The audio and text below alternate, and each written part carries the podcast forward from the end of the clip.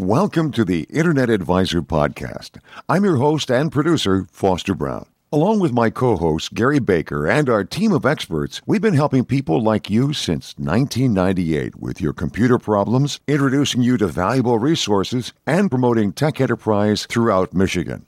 The Internet Advisor is a two hour podcast recorded every week at the studios of historic WJR Radio in Detroit. Both hours of the show are available each week on this podcast and are streamed to our affiliates across the state of Michigan. We're also proud to be part of Detroit's newest and fastest growing podcast network, PodcastDetroit.com. And now, here are your hosts with this week's Internet Advisor.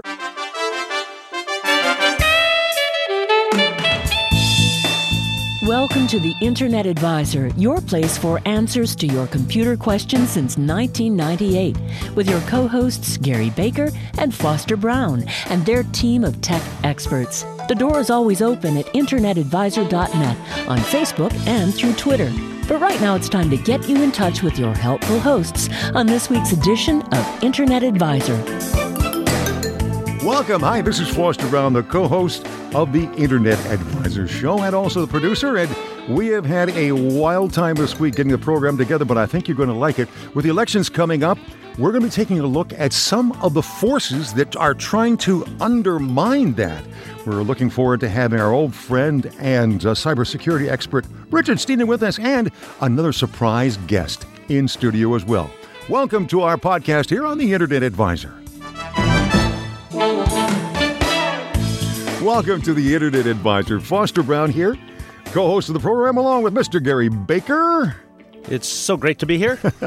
and Cal Carson. I'm here because I'm here. Ah, and we have a very special guest in studio. I, you know, we could do uh, maybe one of our mystery guest things, but I think we'll just stick with welcoming aboard Mike Brennan, who is normally uh, our guest by phone, editor of MI Tech News and a long time uh, observer of technology and entrepreneurship in the state of Michigan. Mike, good to have you here. I'm glad he didn't say an old observer. I was, I was waiting to hear what he was going to say. You No know, adjectives. so, uh, Yeah, yeah. that too, but uh, Long time, yeah. lo- I don't know. Old observer beats no observer. yeah. yeah, good point. Or unobservant.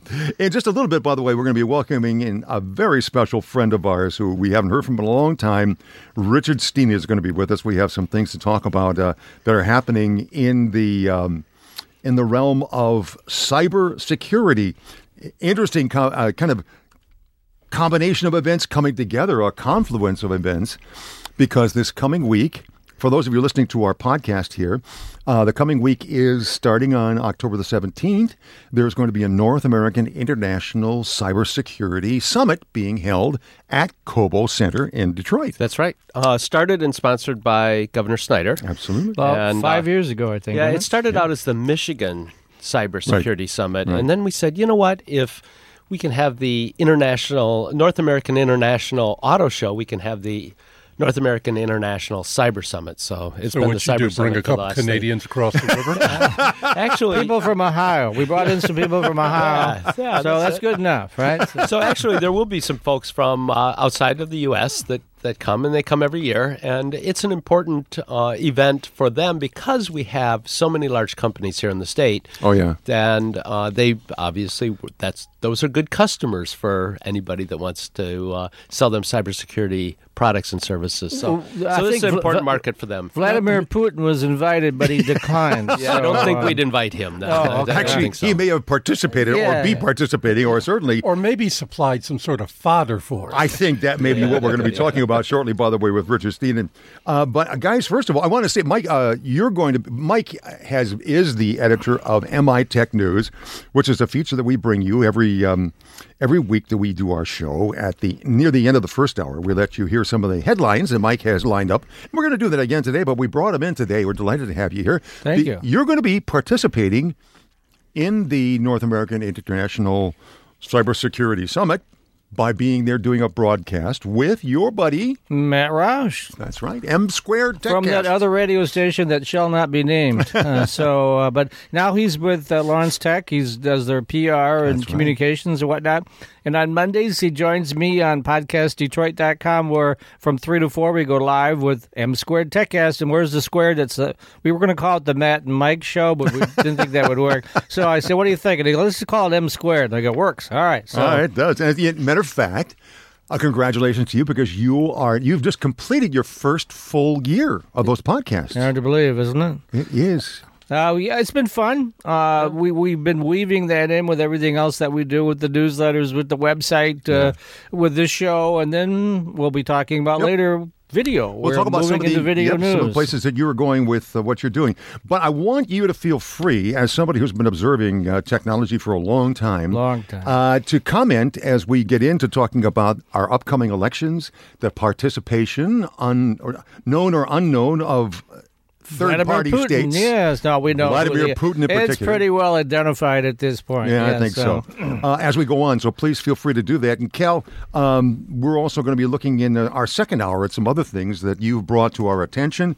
Uh, that well, matter of fact, let's do it right now because in the city of Detroit, there's a lot going on this weekend. And as a matter of fact, it's pretty crowded downtown by the river. I understand. Downtown's all a buzz, especially around the river, uh, between uh, the people coming down for two things that I've noticed in the past 48 hours. And one of them being uh, everyone's running around looking for that Pokemon stuff again because there are, you know, people of all ages, which is really weird for me. But hey, I'm an old, grumpy old man, so what can I say? But uh, there's folks of all ages downtown, and they're walking all over the place, and they got their faces in their phones even more than normal. And if you walk by and kind of glance at their phones, oh my God, they're looking for Pokemon. And uh, so I guess there's a big promotion with Pokemon Go going on, uh, and a lot of it's going on downtown Detroit for sure. Other thing I understand is there's a certain boat that is being introduced to the city boat. of Detroit. Yeah, I thought they were bringing the Boblo boat back, but it's this one. This one's a little bit uh, faster and a little bit larger, right? just a scad bit, just a scad. bit. 45 knots, but I think that's- that's probably they tell you that it goes faster, really. But uh, and it's th- 400 feet long. It's uh, but it's a whole new type of combat ship. Right. this is the the USS LIS. Yeah. Detroit. Yes, and it was designed right after 9/11. So there's this big debate now that the Chinese and the, and the Russians are going into a blue water navy again. Is this the wrong boat at the wrong time? But I think we'll always have Well, what- terrorism. what kind of a boat is it? To be honest with you, I haven't kept up with that, with the nature of the boat. I think it's a class of a battleship, if I'm not mistaken. An LIS. And a- yes. oh, littoral, the littoral, The littoral, which um, means and they're shallow enough what it is, draft that they can get close. 14 feet draft. Right, so they versus can get a close to the destroyer, shore. Which, yeah, destroyer's like 35 foot draft. Right. And it's one of those. It's it's it's it's, it's so. You know, 21st century. It's modular design, so you can snap on different things for different missions. Uh, so it's pretty Really? crazy. And while this is um, uh, a brand new ship, um, we've had uh, we had Six- six Detroits. right we had Captain uh, Michael Desmond, who is the captain. Uh, he and his crew are. Um, you know, are very veteran in this, um, and they've just taken over, and they're going to uh, run with uh, the brand new uh, USS Detroit. Good. Well, we'll talk a little bit more about that as we keep on going. Coming up in just a minute, the Russians not only are coming, they're here. Welcome. This is the Internet Advisor Podcast. Uh, my name is Foster Brown. Uh, and just to, by way of quick explanation for those of you who are catching us here on the podcast, we've been doing these podcasts for quite a while. And as a matter of fact, uh, over the last uh, year or more, we've been part of the Podcast Detroit network as well. Uh, although we've been doing it much longer than that through our website, internetadvisor.net. And we know that there are a number of you who would enjoy that because this last weekend, I put the uh, link out to it and I mistakenly connected it to the link to the last program. And fortunately, within, and this is like 1.30 in the morning, somebody sent me an email right away saying, um, excuse me, but that's last week's and I was able to correct it. And uh, so by the time the people got to it later on on uh, Monday, they were able to uh, get the proper podcast. So, and it's really important to remember this podcast is also a broadcast for our affiliates across the state. Correct? That's exactly right. That's exactly right. There are five stations. They're part of the Michigan Talk Radio Network, and uh, we're glad that you tune in to us as well. So tune in, you. tune often. That's right. Thank you very much for that. Well, I would like in in include to include in our conversation right now somebody who's been a, a frequent guest on our show here in the past. Um, we're just it's been a while since he's been back around again, and we're just delighted to have him with us. It's because he's all over the place, whether it's London or Melbourne, Australia. Our friend Richard Stiennon, who is here with us right now, is an expert in cybersecurity. And Richard, thank you so much for joining us on our show today. Always a pleasure, Foster. Well, one of the reasons, folks, that um, among other things that we want to have you with us is that um, recently there's been a lot of talk leading up to the American elections, which are going to be taking place in less than 30 days, um, that uh, foreign nations, particularly Russia, have been involved in, shall we say, blatantly trying to sabotage the process. Um, and I wanted to get, I know that you had an article or some comments, as a matter of fact, that came out uh, uh, Friday, October the 14th, in The Guardian, which is a British publication, I believe. Um, and um, they were about the about the nature of those kinds of attacks. So, first of all, can we clear the decks here? Are we under attack? Is it is there a direct attack on behalf of Russian agents, hackers, if you will, of our election process? And if so, what is it? So I think the allegations are really strong that that is indeed the case, but it's more of the, the you know level of uh, information warfare um, rather than the actual hacking or trying to change the results. Okay. So so it's it's serious. It's unprecedented. Uh, I never would have thought that we'd get to this point. Really? Really? yeah. because really. it's a disinformation process, isn't it? Really, in some ways, and disinformation yeah, has been going on for a long for a time. While. Yeah. Yeah, absolutely. And if you know, if you think about any political process, it's information warfare between both sides. We're seeing that play out between the two camps. Yeah. Uh, but for a, for a nation to start meddling with it, in in particular, what's happened is that uh, first the uh, Democratic National conventions, uh, email servers mm-hmm. were hacked and stolen, and then the emails were leaked. Uh, and then um, one of Hillary's advisors' emails were leaked most recently, and also the Democratic National uh, Congressional Committee's emails were leaked. So it's pretty targeted against and looking for embarrassing things that will come out of you know internal emails inside mm-hmm. the Democratic uh, campaigns. Well, Richard, let me ask you a question. This is Cal. And, normally, whenever I hear about hacking and stuff like that, it's generally for some sort of financial gain. What is the gain other than disruption that comes from this? Why would why would a foreign entity want to do something like this? It's always hard to delve into this world. Um, there's always so many stories within stories and motivations within motivations. Uh, but most people are you know, talked about the fact that one, Putin has a horrible relation with uh, Hillary Clinton.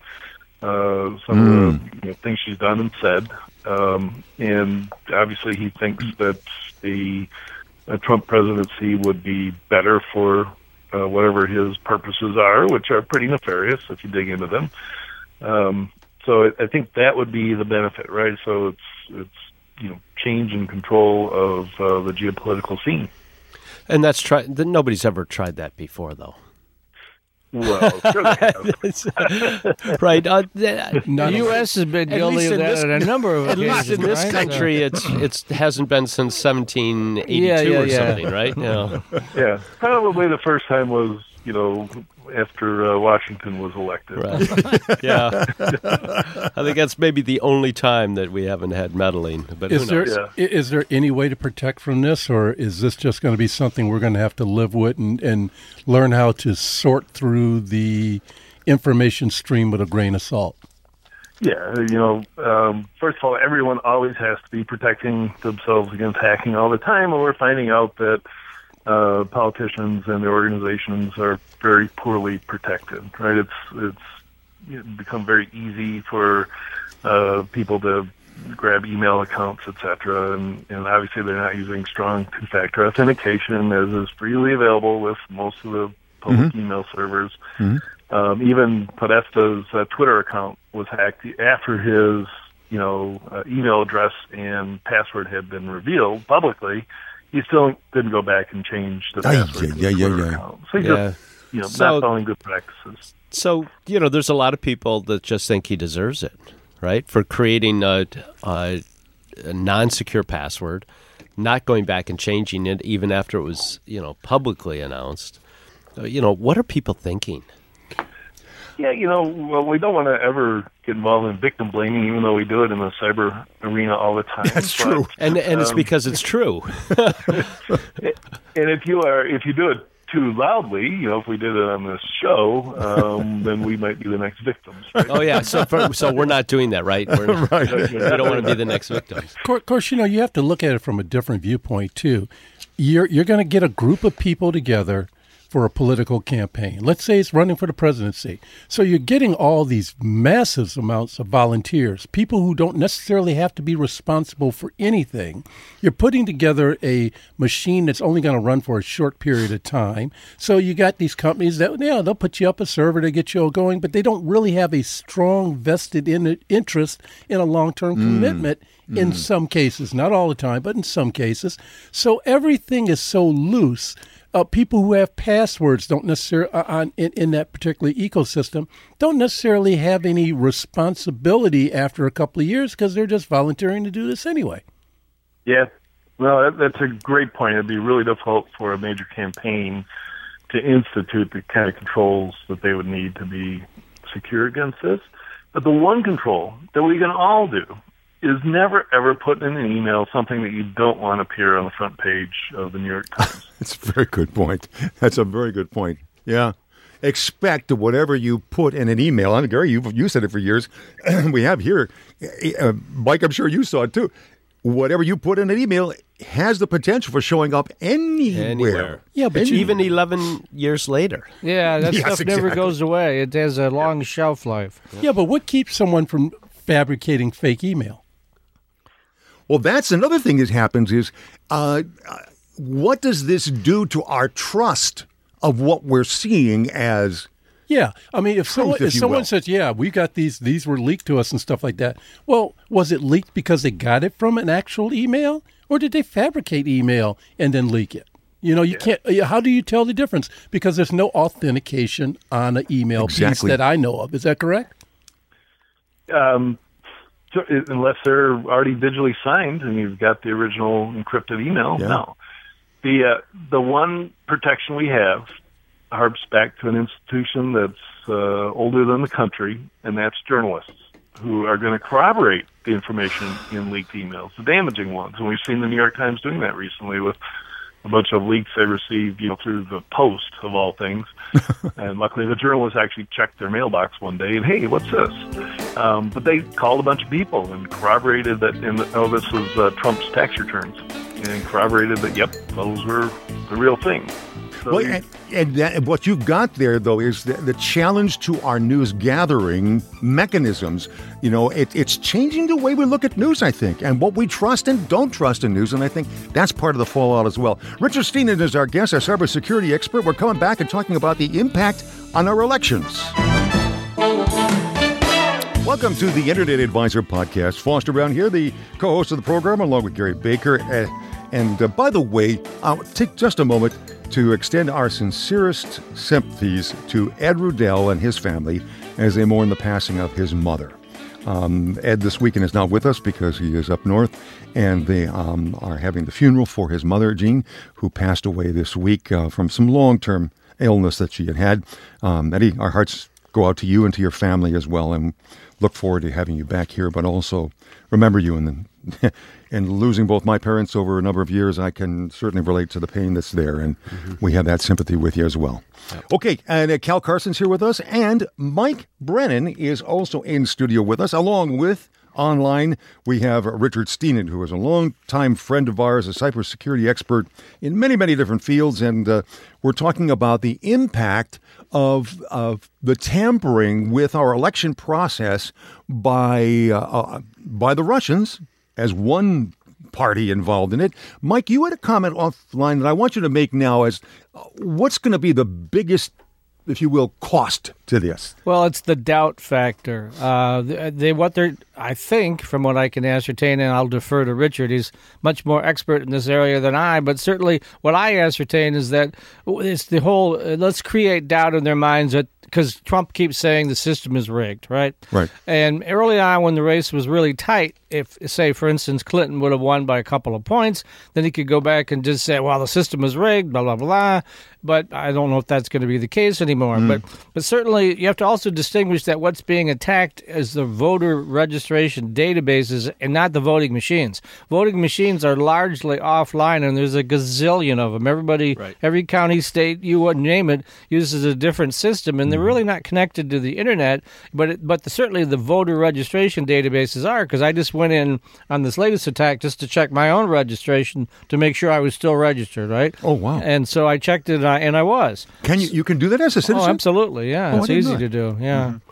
So you're you're right. They would have to hack into so many different places, hundreds, of not thousands of and, them. You know? you know, they know that X number of people should be voting in this precinct, and if you know 200 people more vote in that precinct, they're going to go, wait a minute, what's going on? Right. Right. And it's going to, it's really difficult to, um, to affect the, um, the actual results of the election. But the databases, those are online, and some are easier than others. Um, one of the, the ones that I heard about that's, that's a lot of concern is around Florida. You know, they had the dangling chads. Oh, the hanging have, chads. They oh, don't want to have Lord, dangling yes. chads anymore, but but digital chad, database, right? Yeah. digital chads. Oh, Richard. Yeah. well, Richard knows Eugene Kaspersky. We should invite Eugene on the show. What do you oh, think, oh, Richard? yeah, hey, as long as you guys are willing to deal with the consequences. uh, no thanks. Um, I remember Get ready one to time change every form of identification you have digitally. I remember one time we called you, Richard, uh, to talk about Stuxnet, and uh, I ended up waking you up in the middle of the day. Yes. Well, the middle of our day. It was the middle of your night. You were in Melbourne at the time, and yes. and you said, uh, "Yeah, I'll come on, but I think uh, I'll bring my traveling companion with me since he was the former CIA director, Michael General Michael Hayden." Uh, and uh, the two of you came on that weekend and talked to us about Stuxnet. So you are all over the world. Now, Richard, you, you authored a book called uh, There Will Be Cyber War. Is this essentially what's going on right now? Is cyber war? Uh, it's certainly a, an aspect. It's not the aspect I cover my book, which is mostly military. Right, right. Um, so, but it, it's a continuation, really, of my first book, which was Surviving Cyber War, uh, where I documented the rise of Russian hacking you know, for political purposes. So if you had Estonia in 2007, uh, mm-hmm. the country of Georgia in 2009, uh, Ukraine last uh, Christmas when their power was taken down supposedly by Russian hackers, uh, it seems to be just a continuation of that evolution. Is is this an outgrowth of the FSB, former KGB? Hmm. Well, uh, certainly the you know the the KGB when they're essentially disbanded, um, and of course that's the Russian Secret Service. Okay. Uh-huh. Yeah, um, they went on to form the Russian Business Network. So they had a lot of operatives that got into cyber crime, and are some of the most powerful cyber criminals. And so the big worry has always been, hey, you've got this the country Russia that actually is host to very powerful cyber criminal networks uh, who could take their skills and start applying them to nation state kind of stuff, which we appear to be experiencing right now. Right now. And guess who the head of the KGB was at one time? He's now the Russian president, right? Yeah. So, yeah. so a lot of his friends there. He's got the connections. Now we haven't talked yet about the news that Fox News or NBC broke last night, which is that the CIA has been tasked with coming up with a proportional response uh, yeah, to yeah, yeah, the hacking, uh, which lends credence to the attribution. Right, if the government's actually going to do something about it, then mm-hmm. they must uh, be, you know, seriously know that the Russians were involved. Mm-hmm. And then, of course, you know, now we're in a, a big debate: is what could they do? You know, how will they do it? what will it be? You know, they're going to show their hand. CIA has never been implicated in any hacking Mhm. before that I know of. So if all of a sudden that happens and the CIA takes credit for it, it opens up a whole new realm for us to watch. And the way things work, they don't have to take credit for anything. The Russians could just say what happened in X place was the doing of the CIA. And to a certain extent, I think one of the victims, if you will, here is the confidence we have in the information we get. Yeah. Oh yeah, absolutely. So what do you think they're going to do, Richie? What do you think the our, our friends at that uh, three three lettered agency are going to do? Um, I think uh, proportionate response would be to dox uh, Russian oligarchs and and uh, and Putin himself. Doxing, of course, is publishing documents that uh, he thought were private, Ah. um, and that'd be similar to you know leaking emails in our own elections, right? So, Mm-hmm. but if you think about it, what in the world could embarrass? exactly. you wonder does anything have the ability to uh, embarrass them? Yeah. I mean, Or- uh, other than if he, well, I can't even imagine. You know, it's so. Um, we can watch what happens. It's going to be very interesting. It's It- kind of a heyday for those of us who like to write about this stuff. You know, it does seem interesting that we would publicly say that uh, that the president has tasked the CIA to go hack in at Russia. Well, because oh, the elections are right around the corner. Well, I here. mean, you know, we've never done that before. The CIA doesn't let anybody know what I was going to say, they don't telegraph their moves normally. So Right? what's going Never. on? Yeah. So They're that telegraphing a covert operation. It's like no, nobody ever does that. but I think it's Don't reassurance. look, don't look as like two years. I olds. think it's the credibility factor. I think the president's Yes. doing this because the elections are three weeks away, and he's trying to reassure everybody that everything is cool. It's not really something, and we know where it's coming from. By the way, yeah, but And so even if we don't when, know where uh, when that uh, Sanger over at the New York Times got extraordinary access to the White House to report on Stuxnet, um, that was only a couple of months before uh, the 2000 and what was it? I Uh, can't remember, but before an election. 2008, I think. Yeah, yeah. Gary? 2008. So it really demonstrated uh, um, some, uh, I I guess, important capabilities, and was leaked at a very interesting time. And yet they attempted to prosecute, uh, leak, find leakers and prosecute them in that case. We haven't heard any news today about trying to track down who leaked this information to NBC. Well, you know something, when people say, well, why would they do this just before an election or anything like that? Have you ever heard the term? Have you ever played a game called poker? Sometimes you bluff yeah. in order to get someone else to reveal their hand. and even if it didn't, if we can't prove that it uh, the original hacker that that uh, w- well, we know that that there we know are, it's the Russians. We mean, know there are yeah. people in Russia trying to hack in different places, but whether we know that it was the Russians or not that that hacked into the uh, Democratic National Committee or or some or Hillary's or some of the other um, leaks that have happened, Oh, yeah. we're going after them anyway. But we were going after them anyway. Well, that's exactly before it, that yeah. happened. So Exactly. like all So theater it's of the no- So absurd it's in nothing really new. so I don't exactly. think so. yeah. So what's new here? And, and I'm not sure we could prove it or not prove it. Doesn't matter. We're still going after them. Right? You know, one of the things that's in the article uh, from the Guardian uh, that I thought was kind of interesting was the statement that um, when the U.S. fights back, internet users will need to watch out for digital fallout. What do you think that could be? Trying to sell papers. Yeah. nice one. So as soon as as soon as a digital weapon is used, as as in this case with Stuxnet, Yeah. everybody gets access to it immediately. That's true. Right? The, Right. the researchers find it. Kaspersky will find it.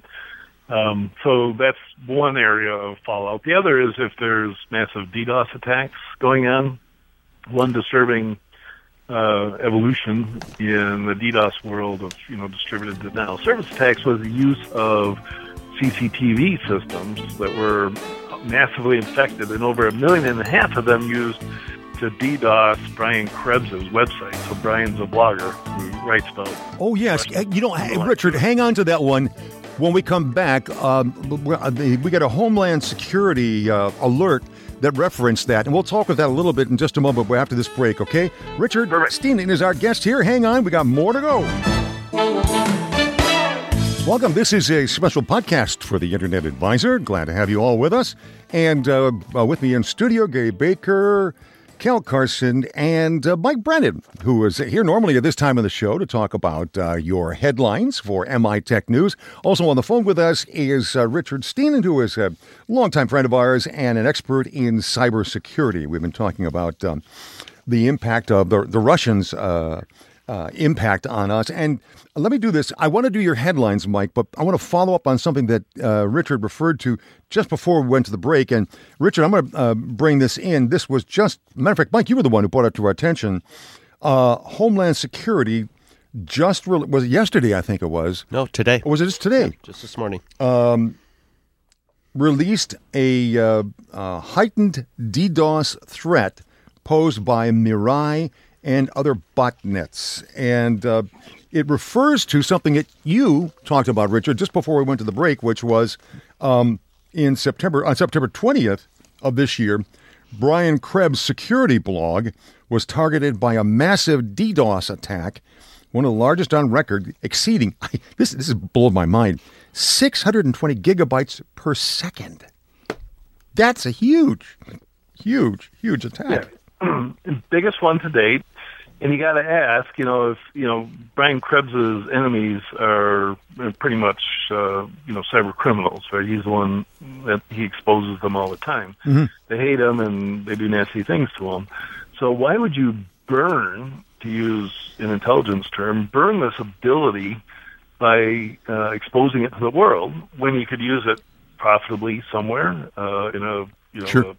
a extortion attack, or if you were say Russia and had this uh, open to you, it would be a shot across the bow. Don't try to retaliate for the hacking that, that we're doing because we will shut off the the DNS servers and the internet will be gone while we're doing it. Now, You won't be able to what's the significance? Uh, Richard, step back a second for the- our listeners.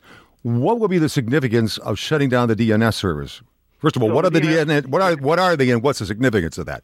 Yeah, so the DNS servers are what resolve when you type in google.com or internetadvisor.com. Uh, it resolves that into the IP address, so it allows your browser to find the content you're looking for. Okay, It, without them, all you got is IP addresses.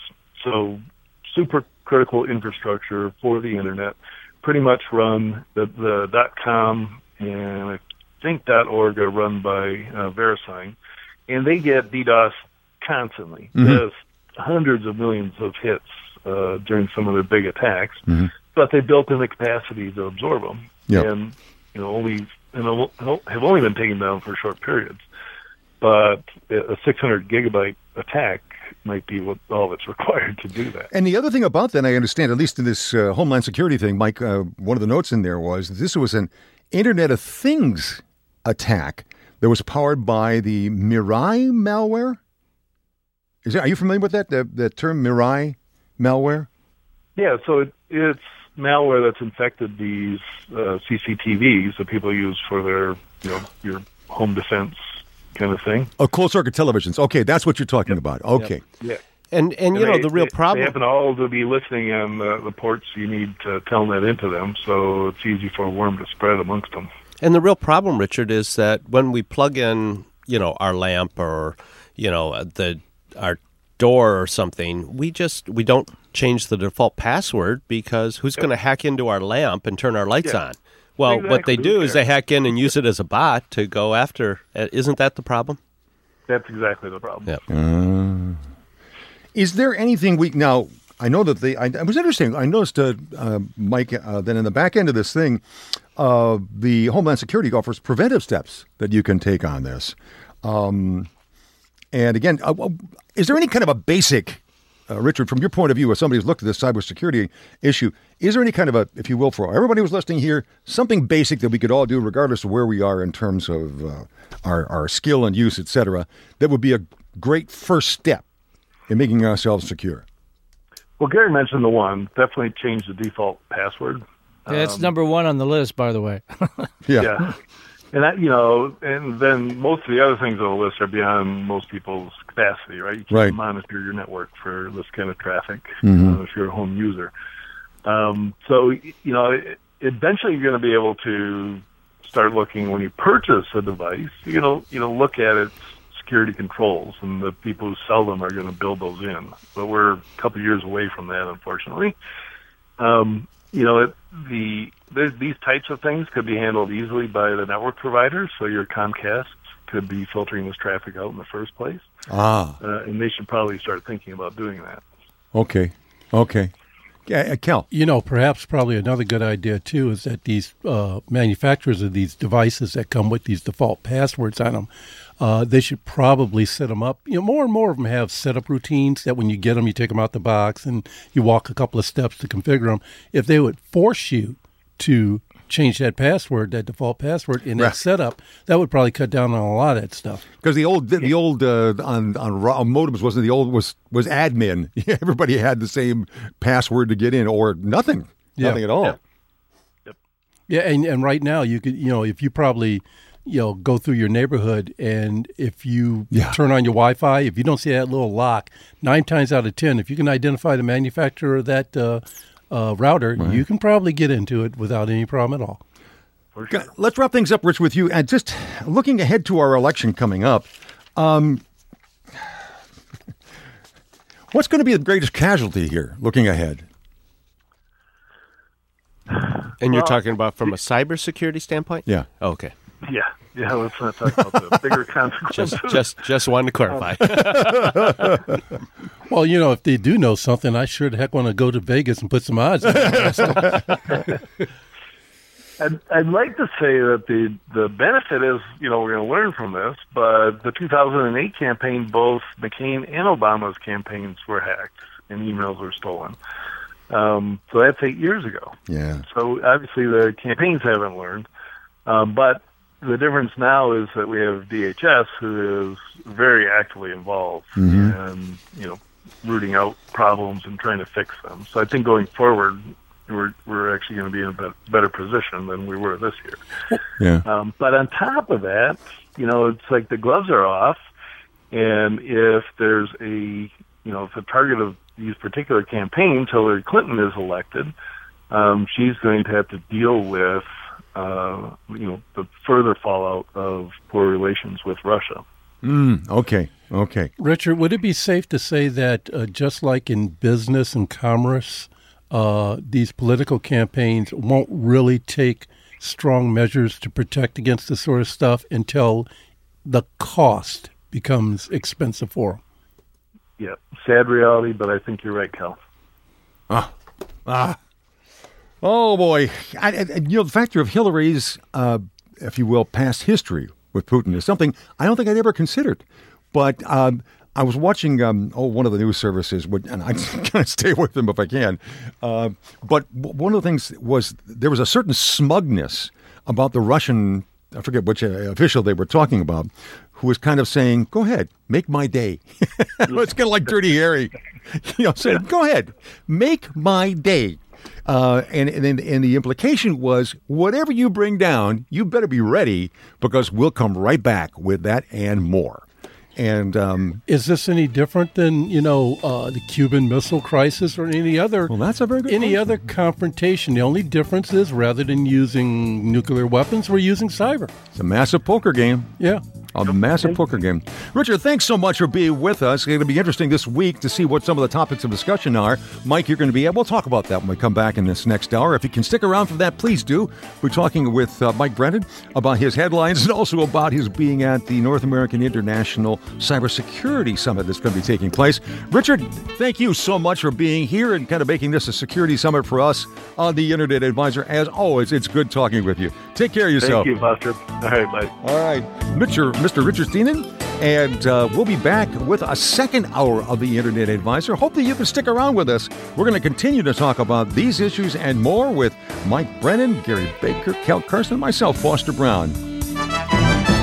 You're listening to a podcast of the Internet Advisor Show. To see the show notes for this program, visit our homepage, internetadvisor.net. You'll discover past podcasts our free toolkit with software to clean up your computer and keep it running strong, and many other resources. You'll also find links to mitechnews.com, our co sponsored weekly tech and entrepreneur newsletter, edited by Mike Brennan. If you have a question for our hosts, just click the contact button on the homepage and send us an email with the details. And don't forget to look for us on Facebook and Twitter and at Detroit's newest podcast network, podcastdetroit.com.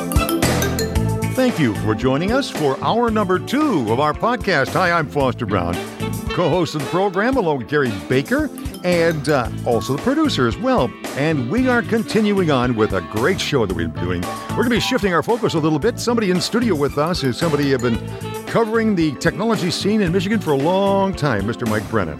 We're going to talk to him about MI Tech News and some big changes that are coming there, along with some of the headlines of things going on this week. Once again, I want to thank the people behind the glass, as we say, who make our program work. Mr.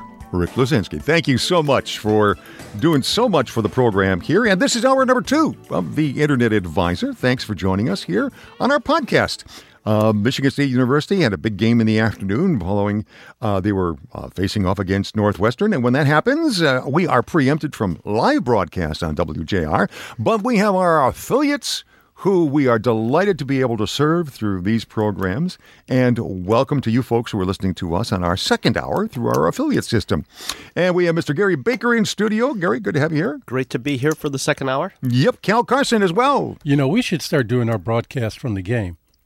Ooh, that would be nice. And then after the game, we can go to a dairy down the street from MSU where they had that really oh, yes. high butterfed ice cream. I know we have we have a whole bunch of our grandchildren at Michigan State University right now, and so uh, you can believe that part of the pilgrimage is stopping by there. Now, a man who's not a Michigan State fan normally, as a matter of fact, he is there alone. Gary Baker rooting for the maize and blue. Mr. Mike Brennan is in studio as well. Mike, good to have you here. Go blue. well, we're both, uh, you know, go, go Same green, year, go fact, white. Yes. Yeah, t- this week. Yeah. That's true. Because that's right. Yep. Coming up. That's You're just saying that because you like your dinner warm, don't you? yes, good point. Both both my wife graduated from there, and my son attends there now. So. Oh, yeah. all right. He knows which side his bread's Mike, by the way, is the editor of the MI Tech News uh, broadcast uh, that we put on, that we share with you. By the way, I should say the uh, the news and information he supplies every week through mitechnews.com. And normally, near the end of the first hour of our show, we have him bring a few of the highlights. And we, we didn't do that because we were talking about some things that had to do with um, cybersecurity right up to the end of the program. But, uh, Mike, let's, let's do that. Let's talk about some of the headlines that you are featuring at mitechnews.com. Just kind of quickly to let people give them a little hors d'oeuvre for the topics that you cover there. Um, this one I found interesting. Sprint is going to be offering a million students free mobile devices. Yeah, disadvantaged high school students in the United States will get access to a free mobile device and, of course, the high speed connection. Uh, this is through uh, President Obama's Connected and My Brother's Keeper project. Mm. Uh, and uh, it, it, it's targeting kids that wouldn't otherwise be able to afford a phone sure. And kind of are being left out, the digital divide and all that. Mm-hmm. Uh, it's going to be starting in 2017. I don't know exactly how the selection process is Yeah. going to go. Yeah. I would assume in our area, since we have a lot of disadvantaged kids, that some of those would be eligible. But as soon as I get those details, I'll share those with Oh, everybody. thank you very much. Uh, big, very big for parents of kids in those areas. Uh, Automation Alley, and, and matter of fact, Gary, we're going to talk up a little bit about. You were there for the uh, for the big gala last night. For the big gala and last I can, night. uh, although it's now public knowledge for anybody that was there, I can tip other people off as to who won. All right, we'll do that. But Mike, let's talk a little bit about that whole thing. The Automation Alley very proudly recognized some excellent people who were entrepreneurs. Yeah, Vectorform. I know Gary. Uh, we were talking Yes. about that on the drive-in. You My guys- neighbors in downtown Royal Oak. You've had them on the show before. We're named. no, we're the, we're actually going to have them. we're gonna the have show. going to have 'em on next, week. Okay. Next week. Well, we they hope. were named the Tech Company of the Year. And Yeah. uh, tell you the truth, I didn't know that much about them, so I had to do a lookup on them to see. And Gary was explaining to me all the innovative Oh, stuff that yeah. they do. Yep. And they Wait. partnered with DTE. Oh, on, partnered with uh, some heavyweights and some yeah. others, yeah, some very big big ones. companies. So I was amazed. Uh, I have to get them uh, on my show as well. Oh So- yes. Lots of other things that came up. Well, and Gary, we'll talk about some of the other winners. Uh, one maybe final headline was uh, Red Level. Have I got that name right? Yeah, Red Level Networks. is hosting uh, a webinar to explain how schools and libraries can tap into $5.2 billion uh, from E-Rate Digital Upgrade Program in, in 2017. Yeah, the E-Rate program is uh, part of the Universal Service Fund that's done through the uh, Federal Communications Commission. And there's $5.2 billion in digital upgrades for uh, available next year. Uh, and, and some of this shows in these studies that three out of five schools in America lack the technology infrastructure needed to to, to even deploy 21st century yeah. tools. Yeah. So what this will be is you, you apply for this program and uh, for not only schools but also libraries. And this is really easy to find out more because Red Level is having webinars, which you just go online, you watch it. You don't have to drive to Novi to sit in in a, in a session. And they're having two of them on October 20th and again on October 27th. And I would encourage any school administrators out there or library administrators to at least check it out because you may qualify for some of these funds. Oh, And 5.2 billion is a lot of money. That's a big pie to get a slice of.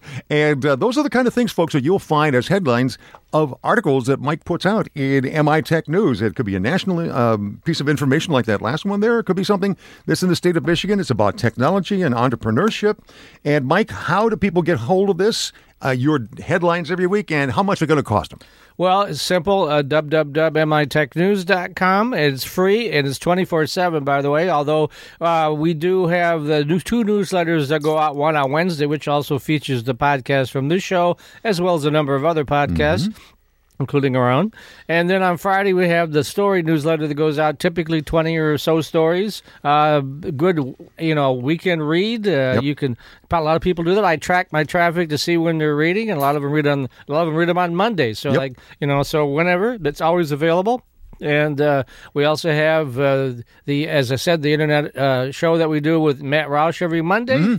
M Square TechCast? And we'll be at the International Cyber Summit on Monday doing That's that right. live. Right. And of course, video is now. We're starting that. And we'll talk more about that as we go on in this hour because that's a whole new field that you're going to be opening field. up. A very exciting kind of way of, of sharing information about uh, businesses, and we'll have more about that. You can also go to internetadvisor.net, and as you scroll down the page, you'll see Mike's smiling face and links to, for instance, these three headlines.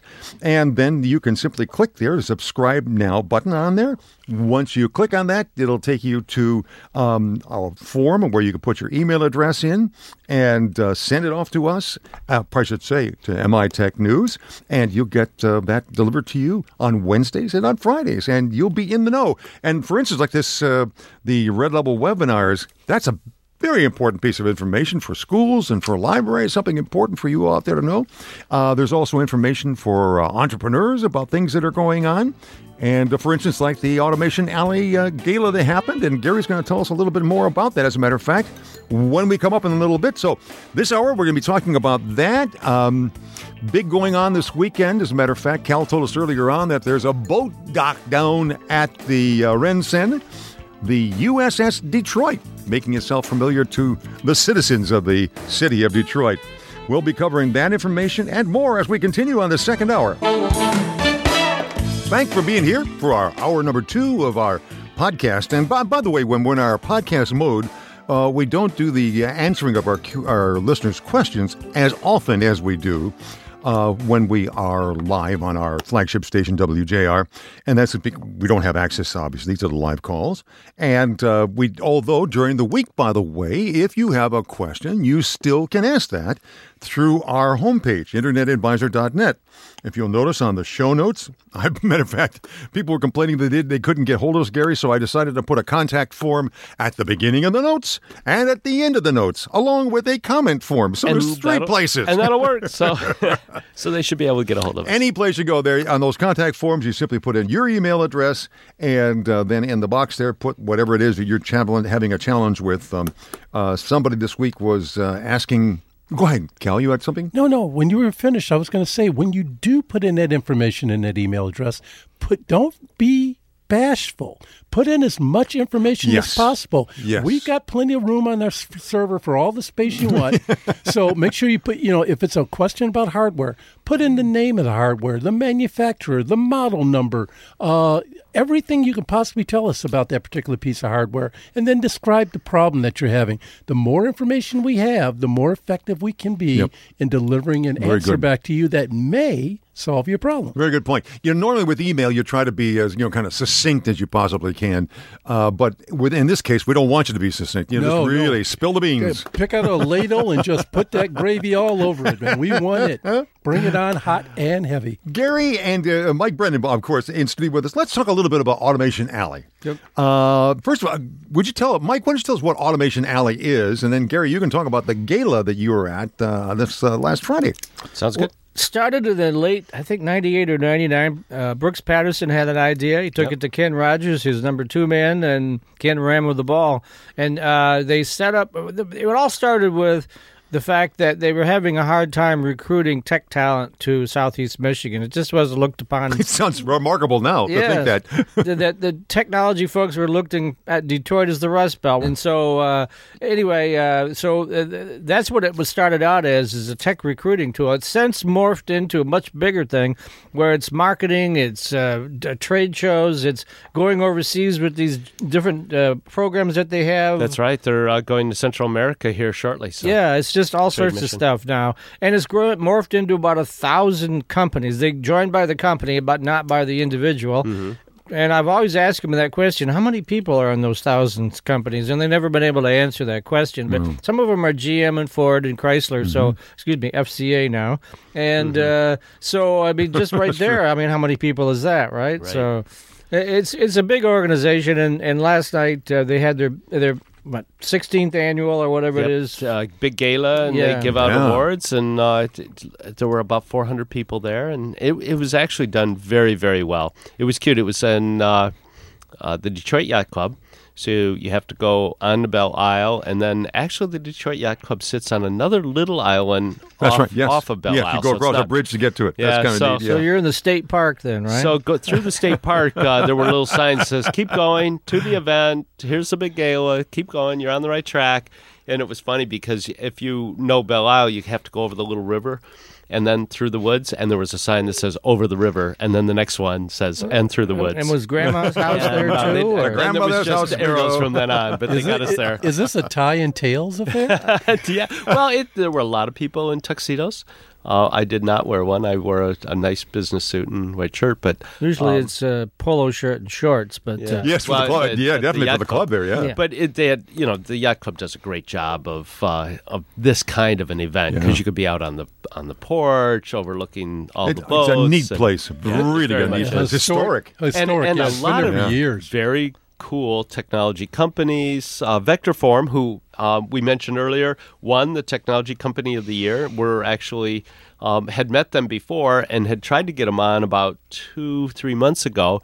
Uh, I met up with Jason last night before the event, and I said, you know, we we'd like you to come on next weekend, and they're trying to make that happen. So they may be on Good, hope with so. us Now, this does- next did- weekend. did- and he said, "Don't you want to wait to see if we won?" I said, "I want you on anyway, but good luck." oh, he didn't get the. Pr- uh, they sent me the release on Thursday and told me don't publish this. Yeah. Yes, I know. I know. I know. D- d- Does Vectorform make anything that our listeners would be able to identify easily, like uh, uh, you know, uh, toaster circuitry or what? They have all sorts of very, very cool things. They Gary have, was still glowing after he came back from his visit. yeah, I, did, I visited over there. They have a basketball that's you know connect to the internet. Um, Really? They have all sorts of things, but they're very heavily into uh, AR, automa- automa- augmented reality, and VR, virtual reality. Which is Pokemon, the new Pokemon Right. game, which Cal referred to earlier as augmented reality. They, and they have little scooters. It- It's just a fun place to be. And you mentioned and Detroit. Was it Detroit? So Detroit, um, at Edison, Edison, right. DTE. Well, it's DTE now. DTE, right. Yeah. Um, if you uh, have the right kind of um, meter, Mm-hmm. you can go download the DTE Insight app. I've done that uh, because it just happened. I got lucky and I have the right kind of meter, uh, and I can tell if I shut off something. I can tell because the app will say, "Oh, well, here's what your electricity goes down to." So if I watch it when the air conditioner kicked on this summer, you know, it, it went way up, and I went, "Oh, that's Oh, I don't know if I want to see know, I'm that. using watts." Now, now, now, in order to but, use, but Um, but they created that in partnership with DTE, and it's called DTE Insight. Well, just as a segue to the side there, now when you got that application, it runs on your phone, right? Right. And did you have to get that energy bridge that went with it as well? Yeah. So what I did was, uh, and so here's the, the, the kind of the dirty little problem or dirty little secret. Um, I have my meter on one end of the house, and I have my internet router on the other end of the house and you have to be within 20 feet hmm. of the meter in order to uh, connect it initially and then ah. later you can be anywhere right but initially you have to connect it because it has to connect the app to that meter right mm-hmm. Mm-hmm. so ingeniously i just ran a big ethernet cord put my took my router put it out near the garage which is where the meter is and connected it all, and then I put it back where it was, and everything's and fine. Once it and, it, and it's, it is very cool. I don't check it all the time now, only because I disappointed when I see it go way up, you know. But uh, but uh, I like it when it goes down, and that's yeah. really the neat thing is you can can start to manage your uh, energy because of. But that that's the kind of thing I, I would call uh, Vectorform almost like a think tank. They are. Where, they're a, where they they're just they're always dreaming, and that's the kind of the cool thing that Gary came back and, and working said, with big companies.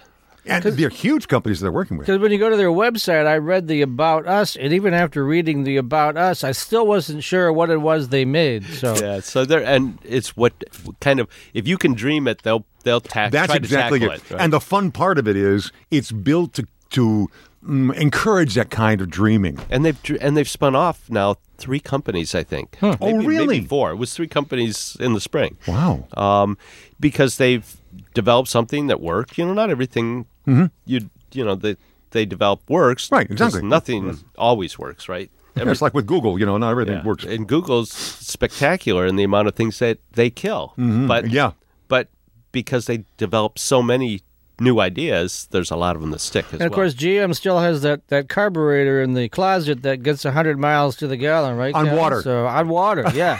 so uh, that's what I tripped over the other day. ah, that's it, Mike. I, I noticed that the other things that they had there, they were. Uh, they were giving awards for Advanced Manufacturer of the Year, went yep. to Fori Automation. That's right. Excellence in International Business went to Hosco Fittings. Hosco Fittings, yep. And then let's see, startup, startup of, the, of the year, year, was Quiz Quip. Oh boy, I know. Quips. It's, it's Quips, Quips OR. Quips OR. What is yep. that? What was that? Um, yeah, I knew you'd ask me. Oh, Mike, did you look that up? I'm looking at it right now. Uh, you know, I didn't actually. I just got this press release up myself, and I'd never heard of that company before. Yeah, and I hadn't either before last night. And I was um, actually sitting in the back, so I missed some of what they were talking about. well, we're gonna, we're going to look this up, folks, and in just a minute when we come back, we'll tell you a little bit more about those organizations. And the Outstanding Education Initiative Award went oh, to yes. the uh, Michigan Apprenticeship Program. Uh, plus, plus. Yeah, MAP, MAP plus. plus. We'll talk more about some of those other uh, winners from last night at Automation Alley. And Mike, when to come back. We're going to talk about a special program you're developing with video as well. Cal Carson at Studio 2.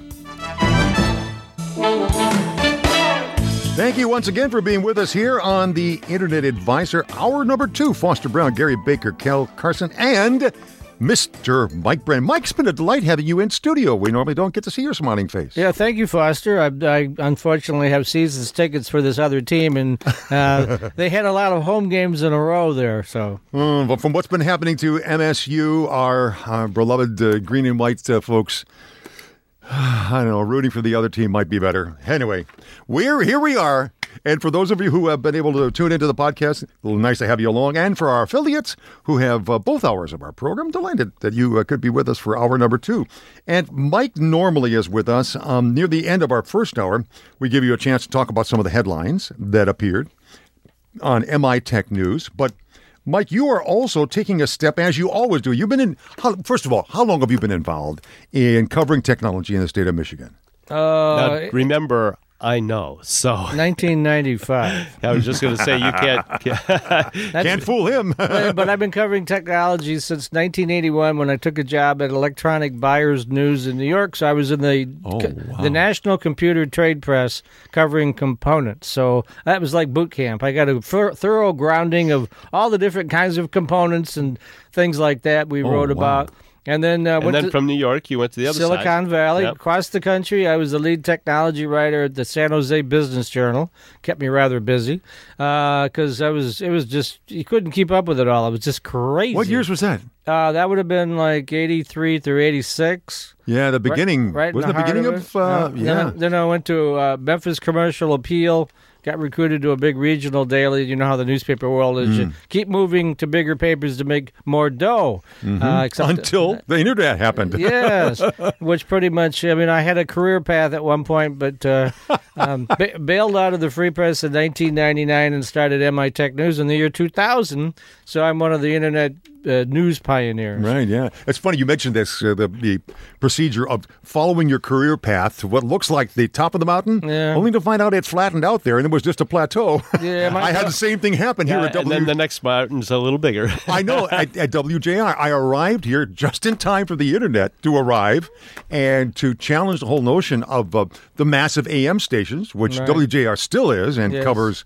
Um, Gary, Regional- you have the they're one of statistics the- down. Is it five states and uh, yeah, it's parts of five states up in Canada. And over Canadian, provinces? cousins, yes. And at night we went. We 30 went as far. 38 states. Yeah, we go into uh, over into I've, Europe. I've heard JR in Florida at night. Exactly, So- and I, that's why I started out in uh, 1996 doing overnights here at WJR, and I would What- do my, I would start a conversation in Massachusetts, go down to Nashville, Tennessee, out to Nebraska, and finish up in Manitoba. Yeah. It was fascinating. You know, when I uh, was down in Dallas for a number of months uh, on a project down there, um, I could hear WJR at night.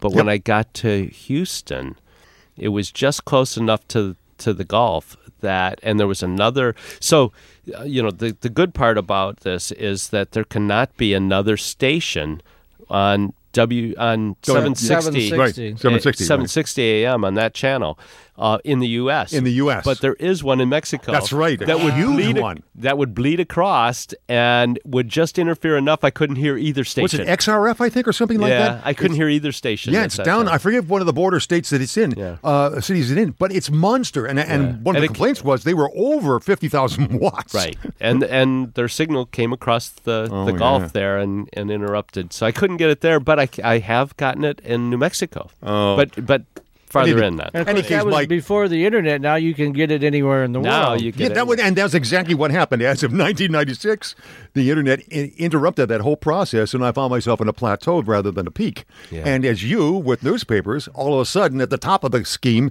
Yep. bam, you're in a place where now news is being disseminated everywhere. Yeah. Well, if you remember too, wh- wh- when we first went live online, um, when WJR did and started broadcasting online, um, we had somehow gotten to a number of uh, listeners. Uh, on the internet in this little town in the south of France. Oh, that's right. That's and right. We, we, they're in the same town as this other person that sent us an email, and then this other person. How many people are in this town? Because it It was seemed a- like half it was of a tiny little town, to if I us. Yeah, remember, in, the, that's in the south of France. But now, Mike, for you, your story is when you, uh, roughly at the turn of the century, you you moved ahead really of the crowd then into doing an internet-based news service at Yeah. that point in time. Well, and I kept telling the Free Press, "This is coming. You got to listen." Uh, And they were wedded to their printing press, and they didn't. Uh, so what happened was a lot of people were coming to me and saying, "Why isn't the Free Press covering this? Why aren't they doing that?" And then when I left, I used that as my focus group to start my publication. Oh, interesting. Okay, now you're making another shift, Yeah. Uh, and this is another kind of paradigm shift, as I understand. Yeah, for a guy who's an old print guy. I'm not a videographer by training, but boy, I'm learning rapidly. So we're moving into video news. Uh, I've been studying this for a long time. Been looking at my own statistics. I mean, people just aren't reading that much anymore. Even audio, they're not listening that much anymore. But boy, I'll tell you, you give them video, and if it's short and kind of snappy, that's a whole new thing. So that's what we're going to be. That's what we are moving into. We've already done some experimental videos. Uh, put up a couple already. I have a big partner. I can't quite announce yet, but within the next couple of weeks, I will. And then we're going to go into this in a very big way and really shift the company towards video. Now we'll still do text, but uh, but but it'll be more emphasis on video. You already go ahead, Kel. Isn't it amazing that everything goes full circle all the time? you remember a long time ago, you used to have something called television. and when and when you got news, they gave you news, weather, and sports. That's right. Thirty minutes, done. Yep, that's it. It didn't At a certain time. It didn't go all day time, long. right? It was Yeah, a specific CNN, time. right? People wanted the news. They got it in spurts, short little clips. They were done and gone. And Huntley Brinkley or Mr. Cronkite, they were your uh, prophets. You know, the Oh, the they they sat outside the Temple of News and gave you the headlines. And now we got Mike Brennan, who's going back to doing the same thing. One it's to two be minute short videos, short, zing zing, get in, get out. You know, uh, uh, have uh, you know paid for for a variety of ways. But but that's what I've been. I've been looked. I was. I have a social media company I work with. You've had him on the show, Miley Ostele and Oh, yeah, Smart yeah, Finds, right, right. and he's been telling me for months. You know, you got to read these reports because this is really the direction you got to go in. So, as an old print guy, this was really hard Uh, to this do. hurt. This hurt. because I had never really much cared for TV people, but uh, so now I'm a TV You TV. gotta be pretty now to I'm be on TV. TV. No, wait a minute. I did a segment. Uh, except for Gary, That's right. WJR for I two love years, Gary's weekly. stuff. two- on for Channel 7. Yeah. On Channel Uh, 7. WXYZ. For weekly, uh, two years. Yeah, right. And um, my mom and maybe one or two other people watched. Well, you and Joanne Purtan got along That's pretty right. well doing we did. that. That's I right. Like, I really like working with She's with Joanne. sweetheart. Actually, all of them. yeah, yeah. You know, And true. that was back when TVs ran on kerosene, right? It's, it's something like that. So this is now you already offer some video resources Yeah. through the biweekly feed and on uh, mitechnews.com. Yep. If you subscribe to it, folks, by the way, you will already be getting some video that's coming on Wednesdays. Yep, coming out. Uh, we're that's the day I'm going to package the video along with the audio. Uh, so that'll be you know that newsletter. Well, still, I I, threw some in Friday's newsletter just in case it's different audiences. I know what the databases are, but some people just don't read the Wednesday one because they know it's podcast. So I'm trying to get them to do that by looking at the video. Uh, and and then keep them short. That's the thing. Is like what Cal said. Is you, you can't do five minute videos. You're just going to lose them. But if you do a really snappy ninety Yep, seconds or so, which is what we're going to shoot for, in between one and You two know, minutes. It's funny because I, when I go to YouTube to look for something, I'll look at the time, the length of it. Right. And if it's a real long, unless it's something that I'm very much interested in Yeah, following. then if, if it's Yeah. something you're interested in, you'll look at it for a long period of time. But if it's something that you just are trying to grab that snippet of information Yep. and move on, you're looking at a shorter period of time. Yep. And it's really funny, you know, because uh, just to segue back on Gary there, I remember actually watching him a couple of times. So you had three viewers. So maybe I have three. Okay. Thank you. I Thanks actually remember much. watching him a couple of times on TV. This was long before And you- I even listened to the radio show. And, and you realized that I had a face for radio back then. Yeah. Well, you know, he looked, he looked pretty dapper in his own, you know, in his own special way. But yeah, I, I Uh, that's do the kind of remember a that. backhand compliment. I was gonna say. yeah. that, that's all I can hope for from Cal. So I, I take it. Do. It's Gary. He has his own style. You there what you go. There you go. I, Thank you. that's that's an interesting point you bring up though, because what did, what do you need nowadays to make? You don't have to be pretty anymore to be part of that that uh, information process necessarily. Which brings up a point that I that that, that I thought about this the other day. Everybody can broadcast now. Yeah. That's true. You got YouTube, you got a phone, you got an internet connection, you got a show. And, and, and what, what I've noticed though is that you have to be special and stand out yes, because anybody can do a show. Anybody could have my face or even Gary's and do a That show. well, what, I, what, I, what I'm hoping that I bring to it is credibility because Yeah. I'm a trained journalist. I've been Yeah. doing this for 30, almost 36 years. So uh, that's kind of what I'm hoping is going to work for us. You have to bring value, and and as long as Mike is bringing some sort of value, which people are looking for, they're going to be very happy. Yep. That that is the key because there are so many different sources for information nowadays. We're going to wrap things up in just a minute. We're talking with Mike Brennan, Cal Carson, Gary Baker, myself, Foster Brown, and we'll uh, wrap things up on this hour two of our Internet Advisor podcast. Coming up in just a moment. I want to thank once again Rich Luzinski, who's helped us uh, to do our program today, put this podcast together. Thank you very much, Rich, for all the work you do out there. He's amazing. and really, really is. He has to, you know, he's by himself. He usually has two or three people. I know. Yeah, Uh, if people, you know, if we had a webcam in here and they actually saw him working, they'd think it was an octopus in there because those arms are everywhere. He's reaching. Yep, you're right. Well, Mike, I, that's kind of an interesting point. Uh, With your now, you do podcasts uh, every Monday uh, from three to four. Three to four. You're live on the podcastdetroit.com network. Yep. Right. And then, of Along course, with Matt, Matt Roush, you and Matt. Matt Roush, Do M uh, squared TechCast. Yeah, M squared, Matt and Mike, uh, and uh, so then of course we're always available on in our archives on podcast, just like this Right. show is as well. Right, exactly. And uh, now I'm, I'm curious. Are are you going to introduce, try to introduce a video into that as well? Uh, w- I have another partner on another project, and we mentioned him earlier on. I, I don't probably think we should mention it on air yet. Not but, yet.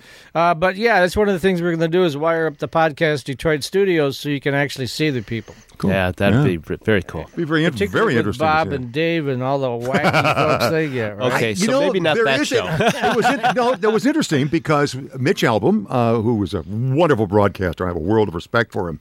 Uh, was uh, matter of fact, his studio is next to where we are right now, Was that- and where we're and recording use it. Yeah, and if you look in there, the, there are the remnants there of the uh, cameras that were was it uh, MSNBC I Right. think was doing a the, they broadcast his show every um, every day. And he has a wonderful show, incredible guests, etc. Uh, he certainly is uh, photogenic, etc. But it just didn't, it wasn't able to carry, and that's tough. It's tough to carry through because uh, they used to say this with uh, with uh, radio broadcasting and putting the jocks on billboards. They say, "I'm not going to put you on a billboard because you can look like a bullfrog, but Mrs. Jones thinks you look like a Romeo, and that's all that matters is the image she has in her head or he has in his head." Oh, for many, many years. Take Alan Almond. He was uh, on another station in Yep. this town. It did the romantic, That's soft right. music. No one ever, ever saw him. Nope. Nope. nope, Never nope, saw. Nope. And because the point was, what's in your imagination Yes. is so much better. Well, radio has always been the theater of the mind. That's exactly it. So there's a certain level of challenge in doing that, Mike, of, of, of putting a live, you know, especially a podcast, because that tends to be kind of a free for all. yeah, but And- the girls are going to be looking at Mike. Going, Yeah, yeah. certainly yes. I like that gonna be podcast. The grandchildren Yeah. are saying, I want him for my grandpa. Yeah, actually, I, I know I'm old because I'm invisible to younger women now. You're not a threat anymore. No. That's right. Not when we're no longer a threat. That's when we're old.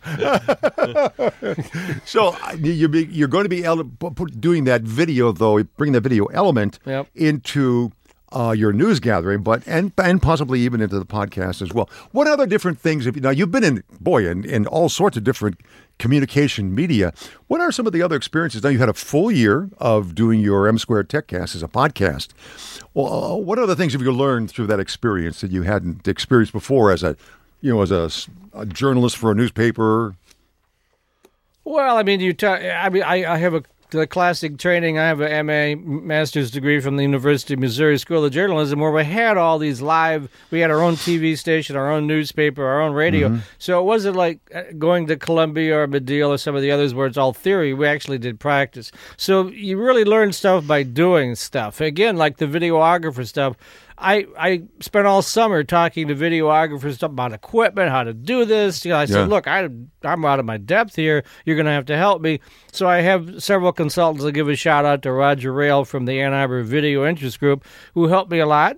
Um, and I'm still got a long ways to go. So, but, but about 10 years ago, I had a statewide radio show that the MEDC was funding. I was in about five markets. And so that's when my first experience was. But even before that, we when pod this is like the second go around for podcasting. oh, God, mm-hmm. 12, 13 years ago, it was Yep. really big, and I had Yep. that going for about two years. It, it becomes like a fad. Everybody loved it, and it was like okay, and then they stopped paying for it, and I can't do it if it if I can't at least break even. Sure. I can't do it.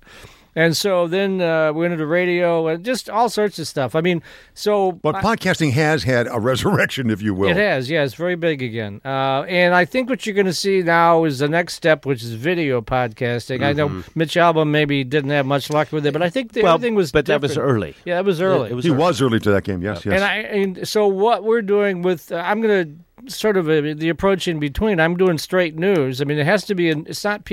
It has to actually be a news thing. You new pres. You have a new That's president of the important. company. Yep. You have a new location, new product, new whatever. The definition of news, and then just short and sweet. Boom, boom, boom. Get in there. Two, three questions. This is the essence of it.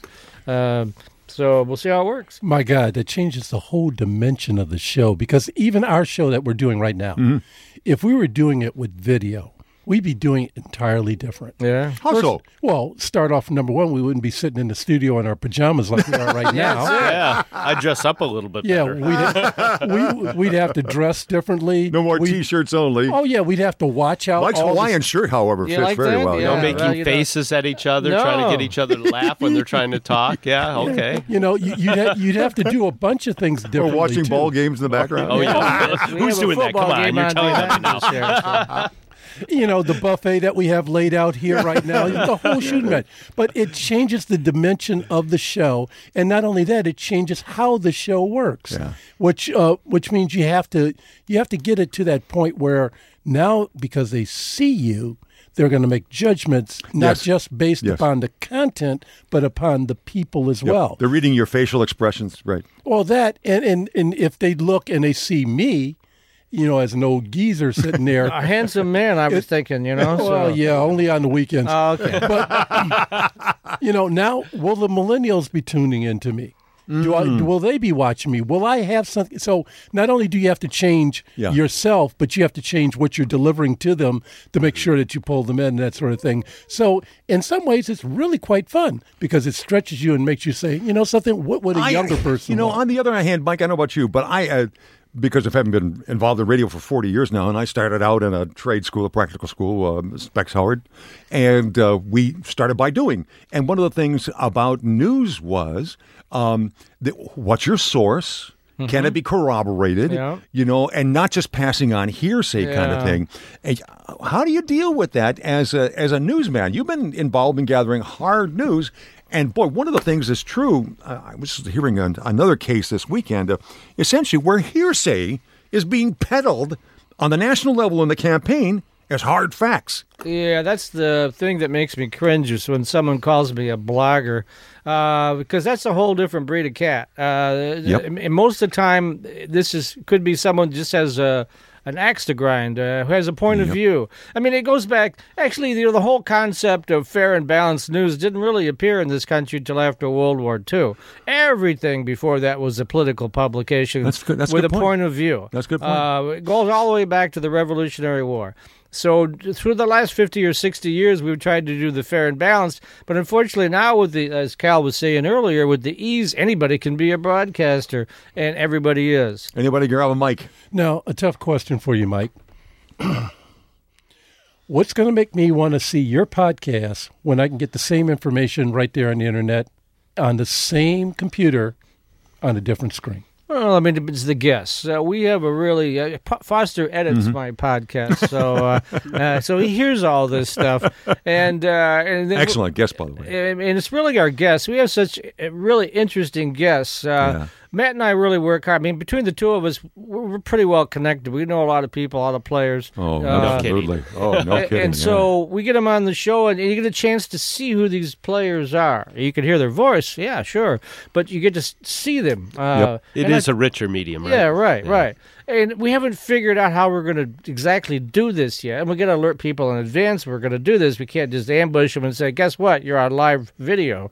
Uh, so, so I we'll wonder eat- if that'll affect some of your guests in terms of their not wanting to be on. I don't think so. I think it'll actually bring out more You think guests. so? That's Cal? what I was going to say. It was going to go the other way. You think so? Because in addition to me being able to be on the internet where I can get millions of billions of people exposed to, in addition to them being able to hear what I have to say, if I'm an innovator and I've created a product, Yep. I can hold it up to the yes, camera and say, yes. "Here, the whole yes. here's my little Yeah. dude." Because it never works when we hold it up to the microphone. Yes. Never works. Never works. So, so, so people will be clamoring. Let me go to that studio so I can show people how I can make uh, toast using uh, a, a digital whatever. Well, that's actually another element that I wasn't going to announce, but since we got a segue, we're also adding a component where we're going to invite people anywhere in the world that have a cool product to submit their 90 second video to us. I will review those. Nothing goes up that I haven't seen. Sure. And if we like it, we're going to promote it. I love it. Uh, we just we're going to be rolling that out probably in November.